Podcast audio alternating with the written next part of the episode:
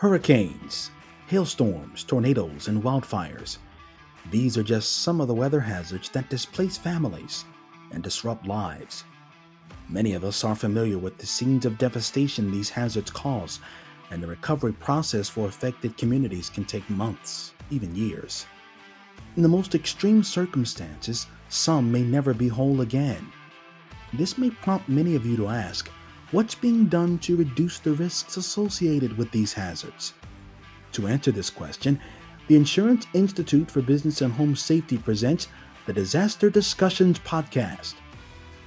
Join me, your host, Armand Brody, as I sit down with professionals in the insurance, science, construction, and resiliency industries who will help us explore the intersection of these hazards with the built environment. We'll bring you in depth conversations with experts from across the country and highlight how science is engineering real world solutions for home and business owners to create safer, more resilient communities. Join us for these discussions every month. And to make sure you don't miss an episode, go subscribe to the Disaster Discussions podcast on your favorite podcast app. We also invite you to engage with us on social media to ask your questions, share your thoughts, and to learn more about the IBHS mission. From the Insurance Institute for Business and Home Safety, we welcome you to the Disaster Discussions podcast, where we explore the intersection of weather and the built environment. I'm your host, Armand Brody, and want to thank you for your response so far to our podcast. We greatly appreciate it. Let me just catch you up on uh, what you've missed, if you've missed anything. We hope you haven't. But first episode, we spoke with Dr. Sarah Kapnick, who is the chief scientist at the National Oceanic and Atmospheric Administration. We talked climate change and its role in recent extreme weather events we've seen. Our second episode, we talked about hail research with Dr. Ian Giammanco of IBHS and with Dr. Julian Brimelow of the Northern Hail Project in Canada. And then for our third episode, we did something a little different. We released a series of episodes from the Severe Local Storms Conference in Santa Fe, New Mexico. So hopefully you've had a chance to check all of those out. Uh, make sure you tune in, subscribe, leave us really positive reviews. We greatly appreciate that as well all for the good of science right here on the Disaster Discussions podcast. So please do that for us. It would sure mean a lot.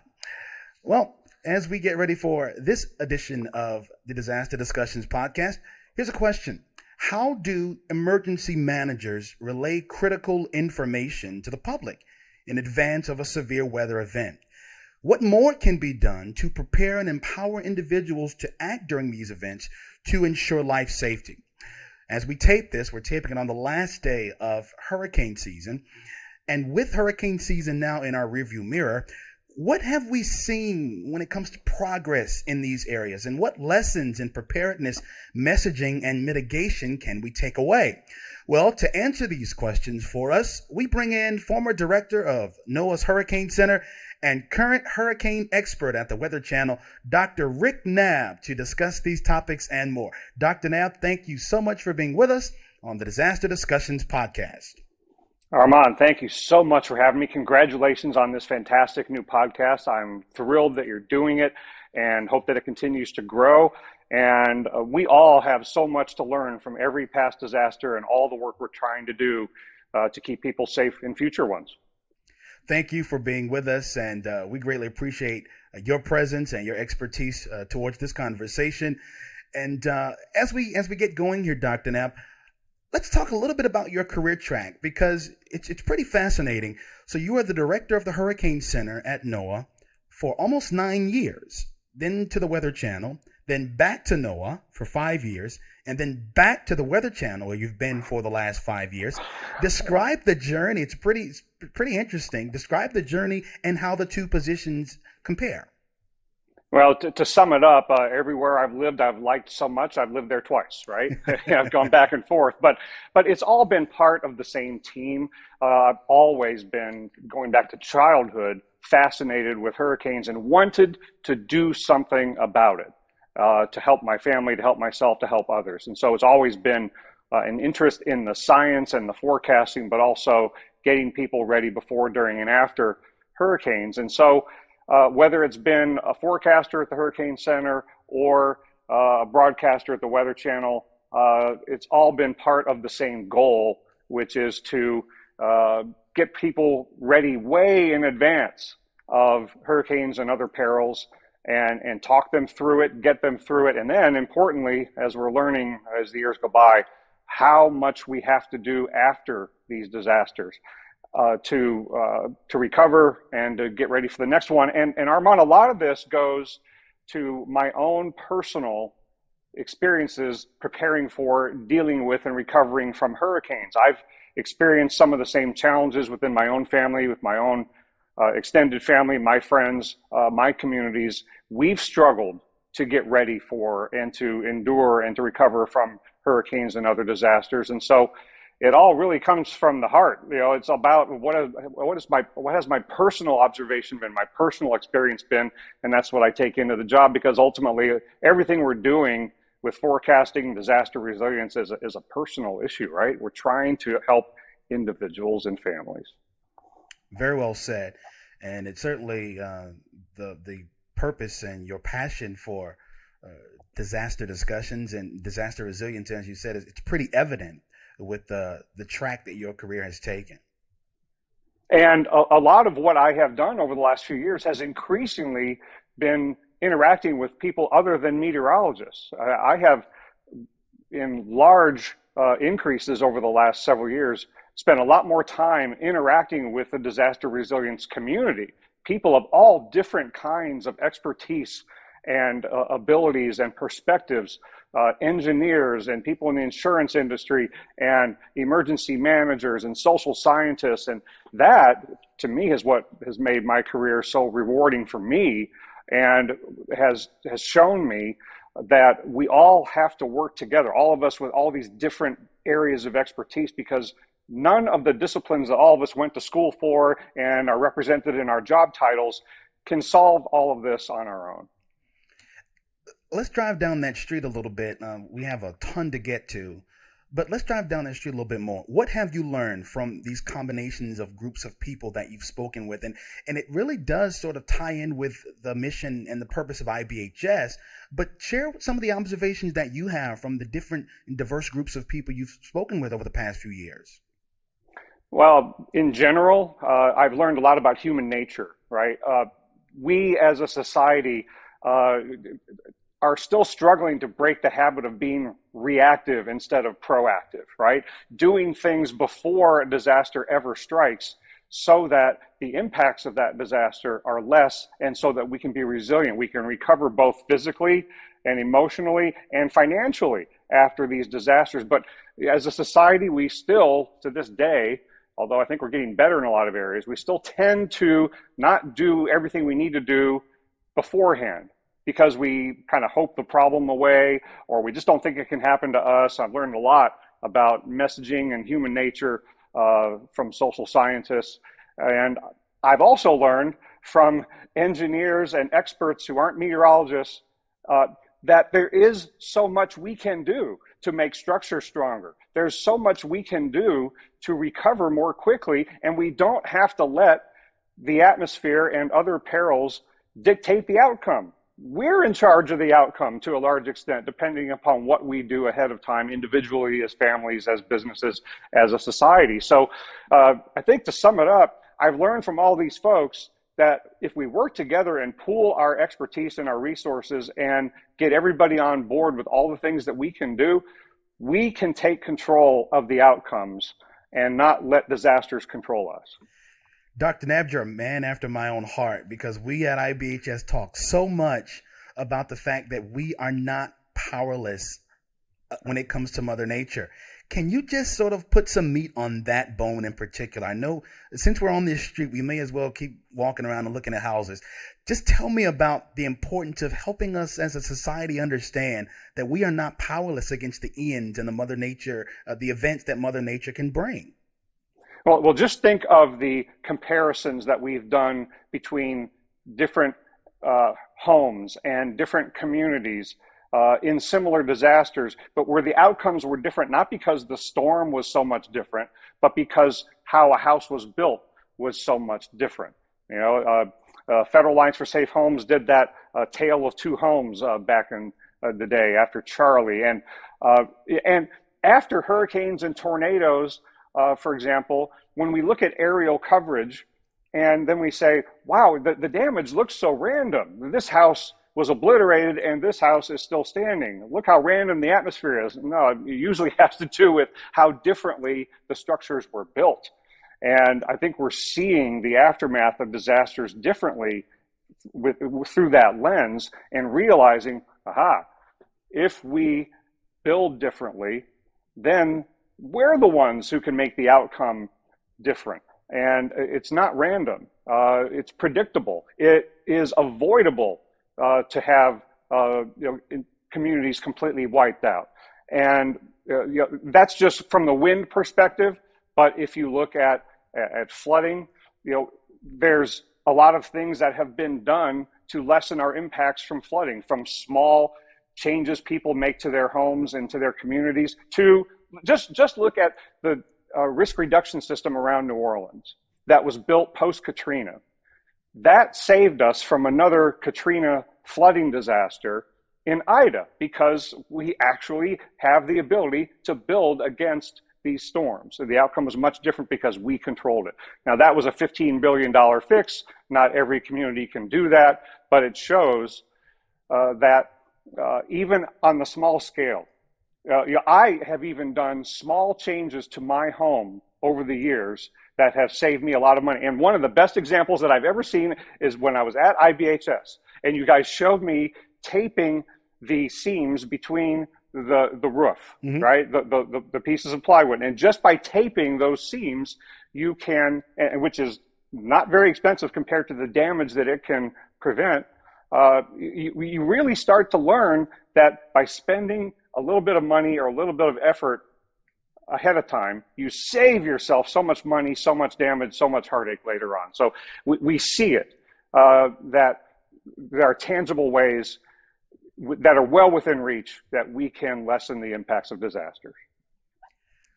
I want to use Dr. Knabb. I want to use Hurricane Ian really as the example here to continue our discussion. And before we get into this more deeply, I want to add that our hearts are obviously still with the families who lost loved ones and who are still rebuilding and recovering uh, after after Ian.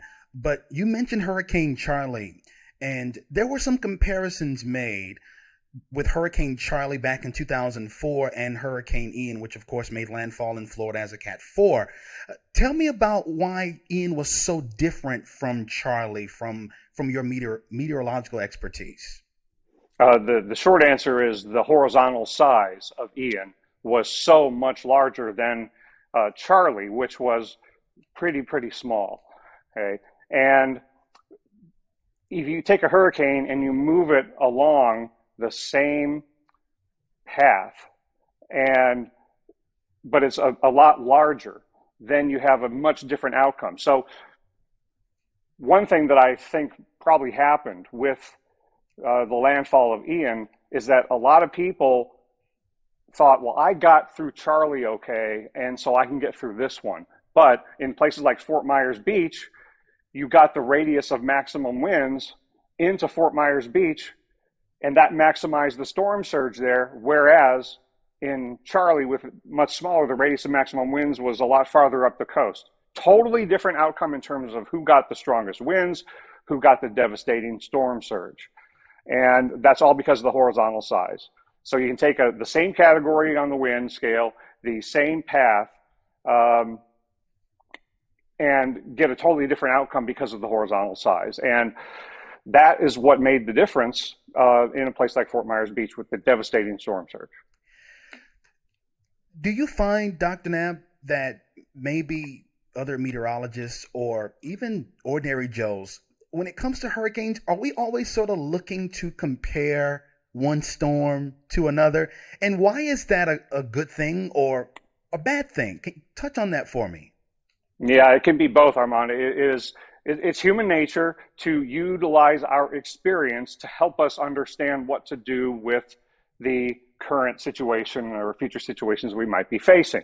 But that can be a double edged sword. Uh, it is certainly good to look to history to understand your vulnerabilities. I mean, we know, we've known for decades that Southwest Florida is very vulnerable to storm surge. Okay, knowing that and really facing the reality of what can happen can be two different things. And so even though you know and you've heard, okay, I'm in Southwest Florida, we're very vulnerable to storm surge because of how shallow the Gulf waters are and the, sh- the concave shape of our coastline and all that. I, okay, I know that, I've heard it.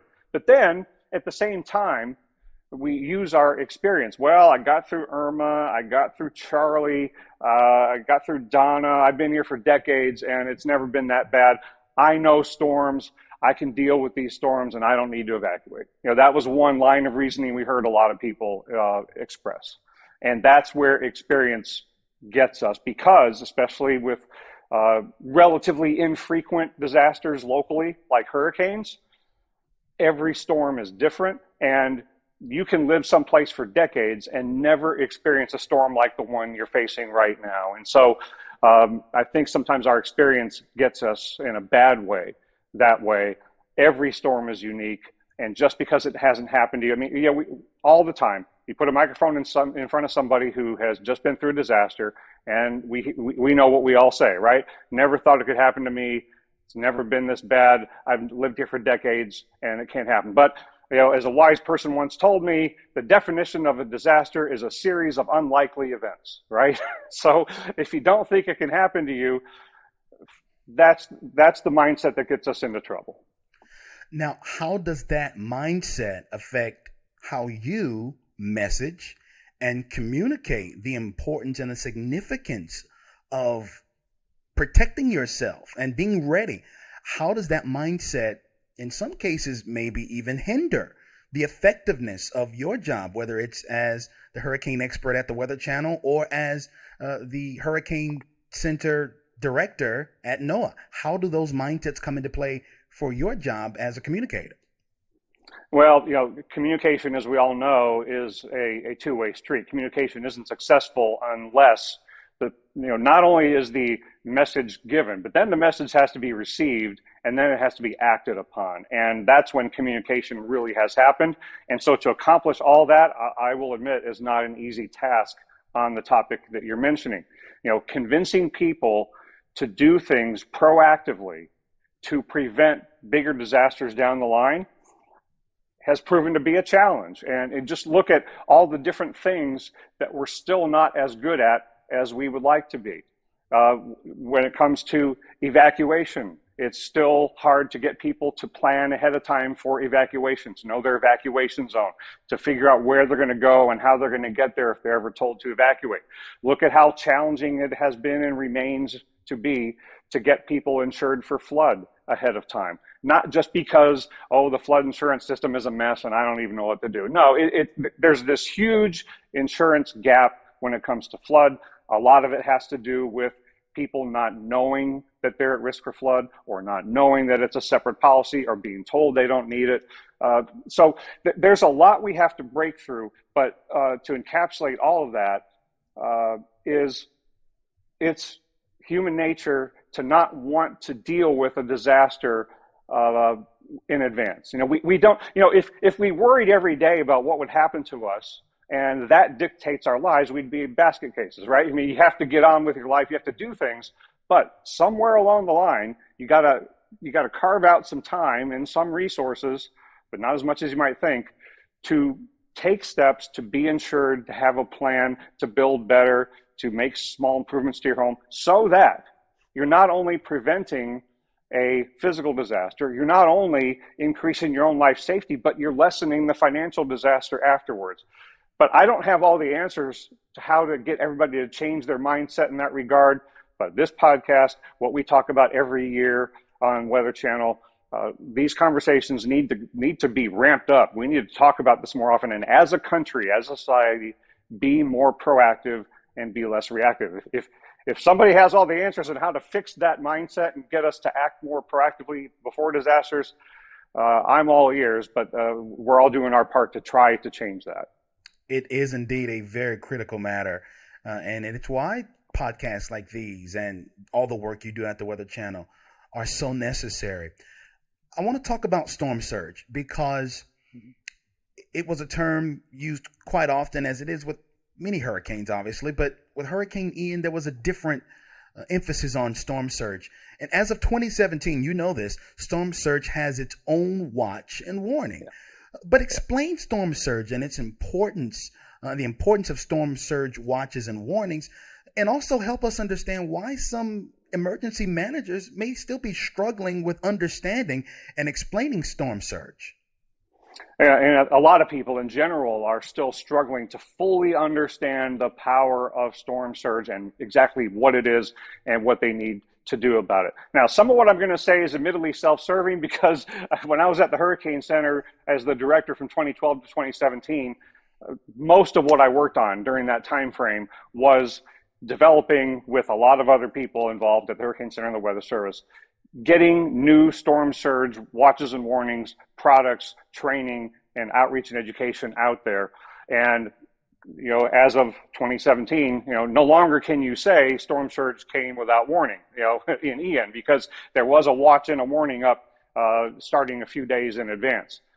But it's one thing to institute a new storm surge watch and warning, these new storm surge flooding maps. Uh, but we still haven't gotten to the point where everybody's doing everything they can to fully utilize those. So there's there's so much to do. First is realizing, you know, those of us who talk about storm surge and have spent a lot of time thinking about it, we assume, okay, we've gotten the word out, everybody knows what it is, but I, I still don't think people realize what storm surge is. It is the salt water from the Gulf of Mexico or the Atlantic Ocean being pushed onto normally dry ground by the winds of a hurricane or a winter storm. And that water can come onto normally dry ground and go not just blocks, but miles inland. And it can be not just a few feet, but several feet high. And it can be moving. And it can not just get structures wet, but it can obliterate them, take them out. People don't realize how heavy and damaging and destructive and deadly water can be. But then also, people don't even realize that they're vulnerable to it. We still, as a society, haven't done a good enough job, you know, making sure everybody knows if they live in a place that storm surge could ever happen. You know, do I live in a storm surge evacuation zone? Not everybody knows the answer to that. You got to find that out. And then once you know that, then you got to figure out what's your plan. You know, where are you going to go? How are you going to get there if told to evacuate? And then if you're told to evacuate is another big question that Ian brought forward because emergency managers haven't fully utilized the new storm surge watch and warning, the new uh, flood maps from the Hurricane Center, the briefings the Hurricane Center gives in real time, all the training the Hurricane Center offers to emergency managers uh, in advance of these events. I, am convinced those resources were not fully utilized. Too many emergency managers still talking a lot about, well, we're inside the cone, we're outside the cone. They've got better tools than that now. So uh, there's a lot we need to do in every discipline, every family, every individual, every professional to learn more about what storm surge can do. What are the tools you can bring to bear to anticipate where could happen and when? But then finally, Armand, here's the big thing that I think is the number one lesson learned from the 2022 hurricane season, and that is we have to do everything we can to get everybody out because the only way to ensure your survival from storm surge is to not be there when it happens. But we still don't have sufficient evacuation compliance from people who have the ability to evacuate. And importantly, we're not providing enough evacuation assistance to people who don't have the resources or the ability to get themselves out. We have a lot of work to do when it comes to saving lives with storm surge. We, we've, we, we learned this year the hard way that the storm surge watch and warning did not fix the whole problem with saving lives from storm surge. We lost a lot of people in that hazard this year. So, what should that assistance look like, Dr. Knabb, based on your years of expertise uh, as a hurricane expert at the Weather Channel and your years of experience at NOAA? What should this assistance, this evacuation assistance, look like in these areas from, from a Hurricane Ian or whatever the next storm might be?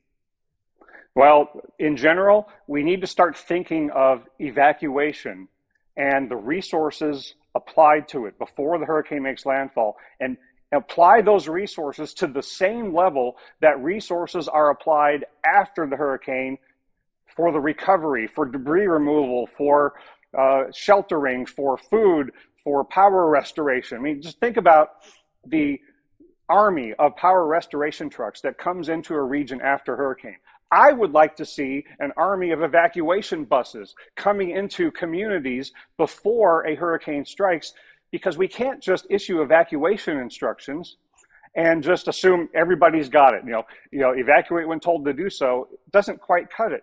There are too many people who don't have the financial resources, don't have transportation, have health uh, issues that need help getting out, and we need to apply those resources ahead of time and make it a an easy thing compared compared to now. Evacuation will never be easy, but make it easier than it is now for people to get out. We got to get everybody out, and you know, from a personal perspective, you know, I experienced this in Charley.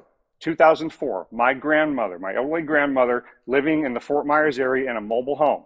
And uh, we told her, hey, you, you can't be in that mobile home for this hurricane. You got to get out. And then she said, okay, I've got a friend who's going to come get me. And then when the hurricane was approaching, from the Hurricane Center operations floor, I called my grandmother just to make sure she got out. I just wanted to make sure she got out. Everything was okay. And I let her phone ring for a while because she always often took her time to answer the phone. But when she finally picked it up, I thought, Grandma, what are you still doing there? Well, my friend couldn't come get me. They had a conflict or something came up, and and my heart sunk because I realized that unless this hurricane changes its path, my grandmother's going to be in her mobile home in the middle of a major hurricane. And from that point forward, we as a family decided we're going to go get her out.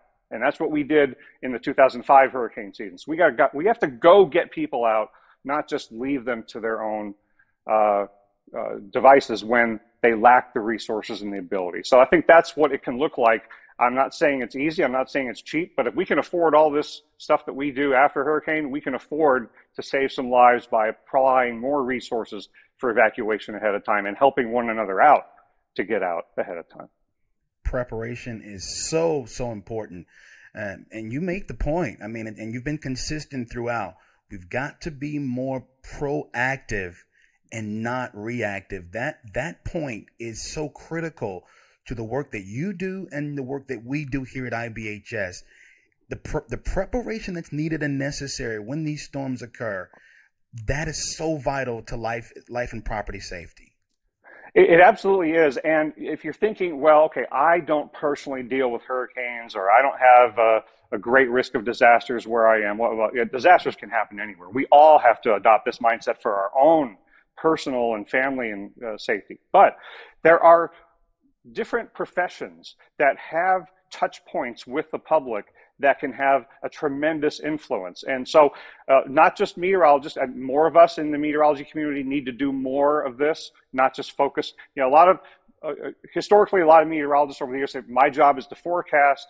My job isn't to you know, convince people uh, what to do. I get the forecast out there and then they're going to do what they're going to do. But I think meteorologists can do a lot more, even more than we've been doing with the help of social scientists to hone our preparedness messaging in a way that's more actionable and more inclusive and more understanding of the challenges that people are facing.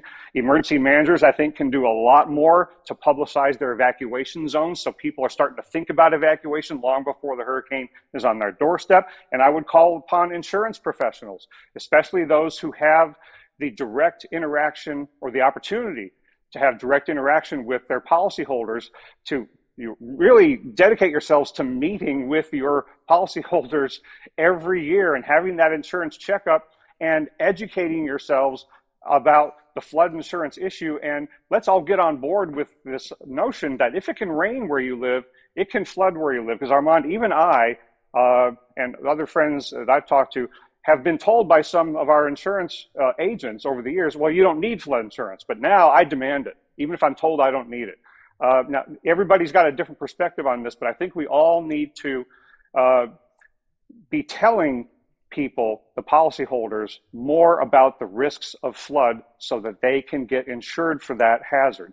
And uh, that could go a long way to helping people recover financially uh, from these disasters. But we, we still have this tremendous gap in flood insurance coverage. I, I, feel like we're just spinning our wheels, not making any progress to get people insured for flood. And uh, we all need to do more to make that happen. I want to stay with that because obviously we're IBHS and it's the Insurance Institute for Business and Home Safety.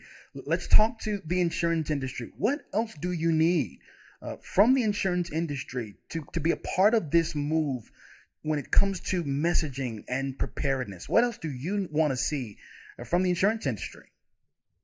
Uh, in various forms, more outreach and education to the consumer directly from insurance people because you know sometimes and i'm sure a lot of folks are doing that i've, I've had insurance agents over the years uh, not all of them but some who have contacted me and say hey it's time for your annual checkup or hey you know you might want to revisit your coverages because we haven't talked in a while um, but i think in general uh, i would like to see more uh, insurance folks doing more direct outreach and education to the consumer, whether that is public service announcements or uh, mailings to the consumer or emails, of course, nowadays, um, social media posts, anything that gives individuals and families and businesses tangible things that they need to do at least once a year to make sure that they're fully insured because uh, if if meteorologists like me go on television and say, you know, go do your insurance checkup,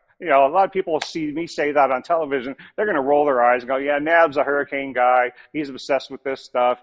Uh, yeah, yeah, yeah. He's going to talk about making me go to my insurance agent every year." Okay, but if but if a trusted, known insurance professional who has already interacted with the consumer and is a trusted professional in that area says to a person, to an individual, you know, if it can rain where you live, it can flood where you live. Are you covered for flood? You know, if you were to revisit your insurance coverages, you might be able to find ways to save on your premiums and lessen the chance of damage. That's good for me and for you. Uh, if, if we hear those things as consumers directly from insurance folks about insurance, I think the trust factor goes way up. And I think the insurance folks have a lot more power to uh, you know, ensure resilience in this country than they even realize. I mean, I know they know what they're doing is important, but it's even more important than you might realize in terms of what you can do with outreach and education. And if, if I could wave a magic wand, every person in this country would get a call or an email or a text from an insurance professional at least once a year to say, hey, let's talk. We need to review your coverages. Not just the message, but the messenger is vital yes. as well, is what you're saying. Yes absolutely, and and, and it's all about really uh, if if people hear social scientists have taught me this. Uh, if people hear the same message multiple times from multiple sources, they're more likely to believe it and to act upon it. So if I'm telling people on television you need to do an insurance checkup, and then an emergency manager is saying, hey, while you are planning for evacuation, go get your insurance checkup, and then the insurance agent says, time for your insurance checkup, people will start to hear it more, more consistently. Oh, okay. And social norming becomes a, a thing. Oh, we're all hearing about this. Uh, we need to be doing this. Make it, make it, make it uncool to not get your insurance checkup, right? You make it cool to be doing that. But I think the pull from professionals uh, to do things like that, like get your insurance checkup, like find out your evacuation zone, like identify small, inexpensive things to make your home stronger that could save you from a lot of damage and heartache later. Uh, all of these things, uh, if people hear them more often from all of us, if we're all on the same page, then I think we can start to steer that ship in the right direction. Dr. Knabb, we, we've been talking about some of the growth areas from a communication standpoint, from a messaging standpoint, from Ian. Were there any things that you've looked at and have been looking at, and you said to yourself, that was done relatively well? Is there anything that we take away and say, you know what? Obviously, there's always room for improvement, but from a messaging standpoint, a communication standpoint, that was done relatively well.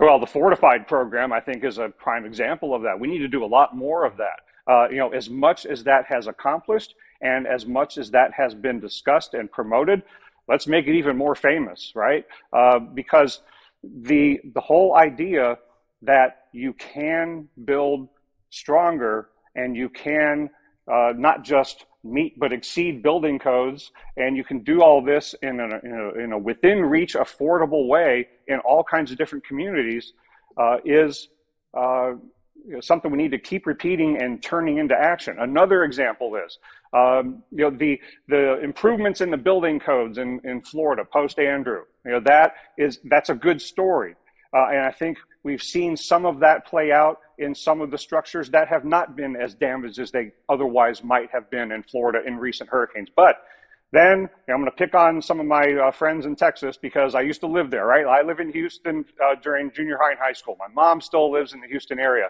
And you still don't have people in, in uh, Southeast Texas with hurricane shutters.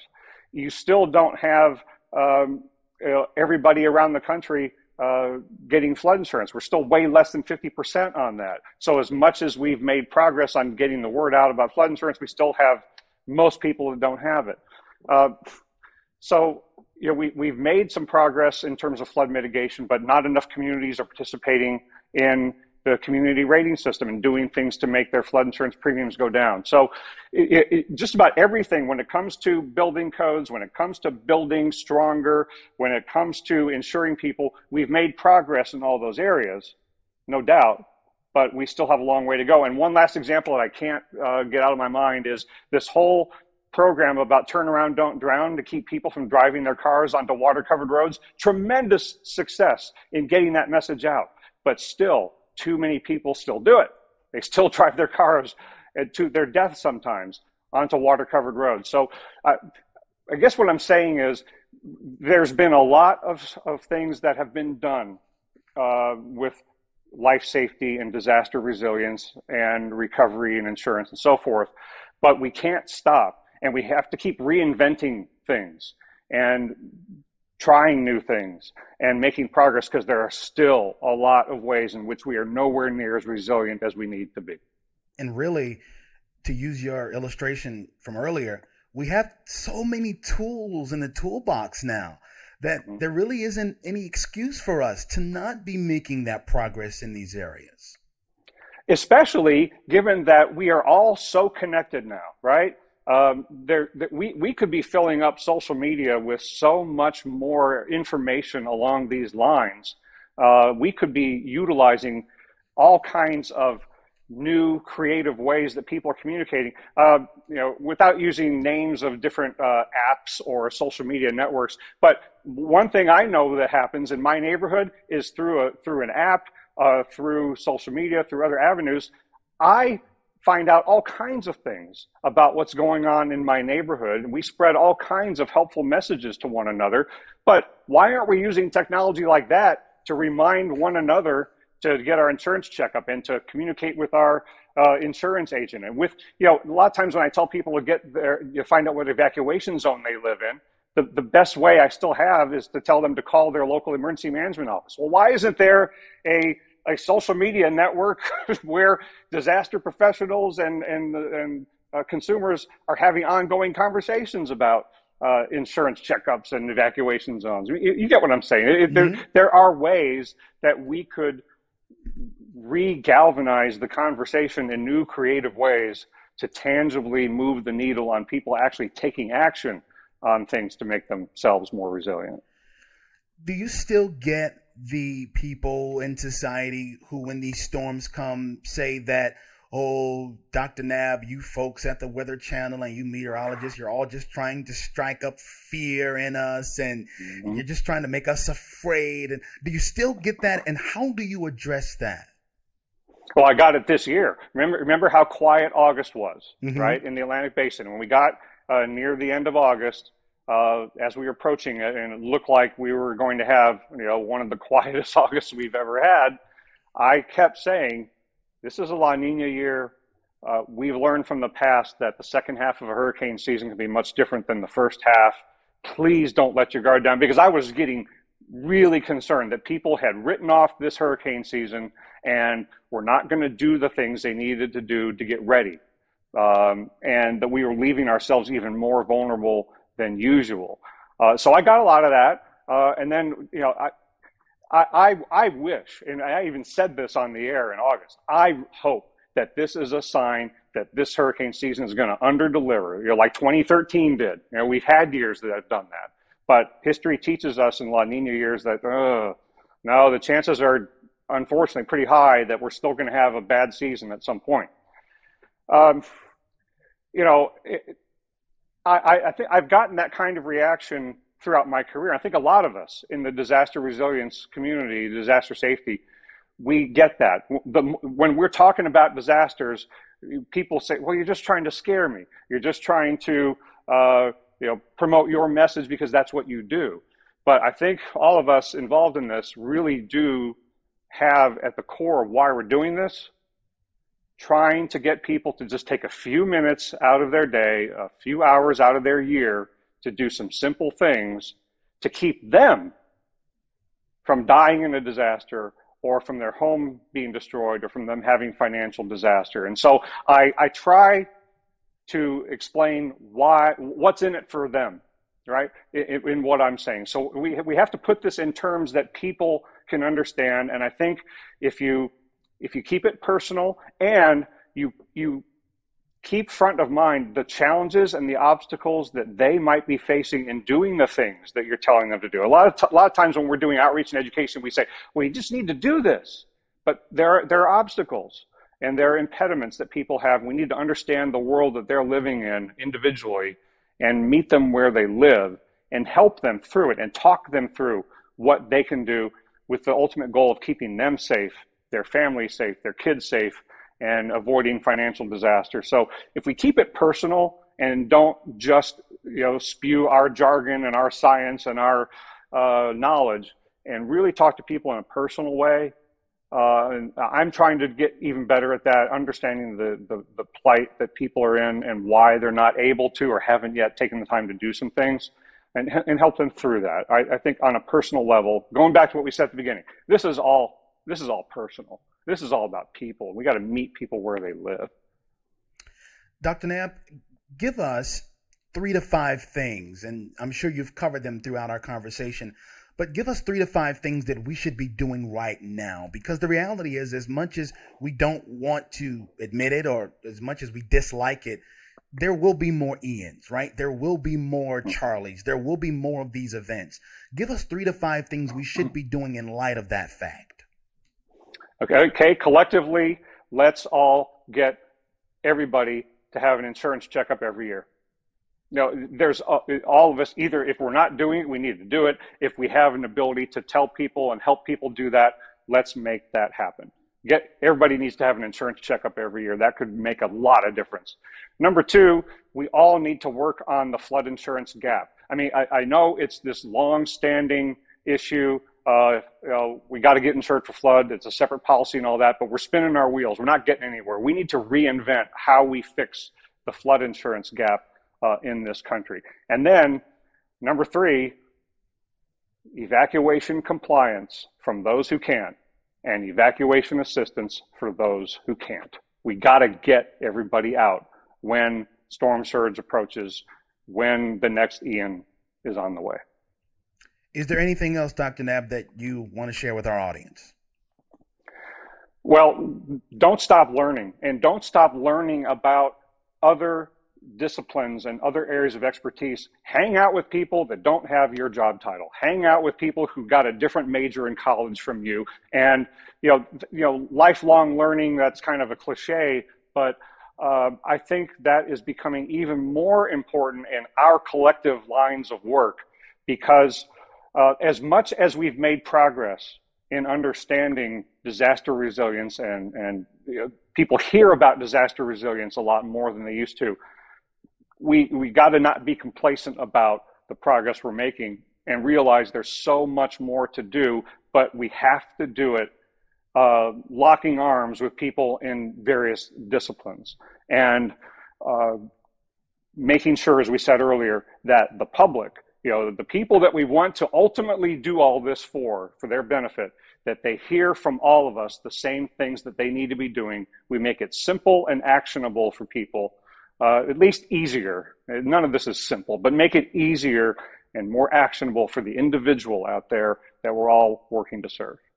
To borrow from an old proverb, it really does take a village. It takes a village to ensure that uh, we are safe when Ians come our way it, it, does require that we all help one another. I mean, you know, uh, when we talk about uh, getting ready for every hurricane season, and you can model this uh, when you talk about getting ready for any kind of, of disaster. We talk about, you know, uh, in our Hurricane Strong program that we've had for years is, uh, you know, planning for evacuation and getting supplies and getting your insurance checkup and uh, doing things to make your home stronger. But the last one in that is help someone else, right? You got to help other people. And you know, some people need our help. Uh, those of us who are at the forefront of this, those of us who have our disaster plan and our insurance policy and our strong home, if you if you have your house in order, so to speak, you're never done because the next homework assignment is to go help someone else who has uh, a lack of resources or hasn't heard uh, or just needs help getting themselves as ready as you are. Let's help those who are not as ready as ourselves, who are not as fortunate as ourselves. I think that's a perfect place to uh, wrap up this disaster discussion. Dr. Rick Knabb, hurricane expert at the Weather Channel, I want to thank you so much. I thoroughly enjoyed this conversation, learned a great deal, and I'm sure our audience did as well. Thank you so much for being with us. And thank you, Armand, for having me. And I can't tell you how many things I have learned from IBHS and all the experts there and that you work with. And I look forward to continue uh, to learning from all of you and following your example on a number of ways that can help people be more resilient. Thanks for everything you all do. And thank you, Dr. Knabb. And thank you, folks, for listening and watching the Disaster Discussions podcast.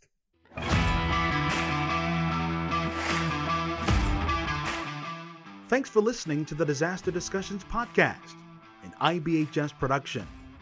Subscribe to our podcast on your favorite podcast app or watch the podcast on our website at ibhs.org slash disaster discussions podcast and the Insurance Institute for Business and Home Safety YouTube channel. Connect with us on our social media pages on Twitter at Disaster Safety, Facebook at facebook.com slash disaster safety, and on Instagram at ibhs underscore org. For more great content from IBHS, including ongoing research efforts happening at our facility, episodes of our podcast, and more, visit ibhs.org.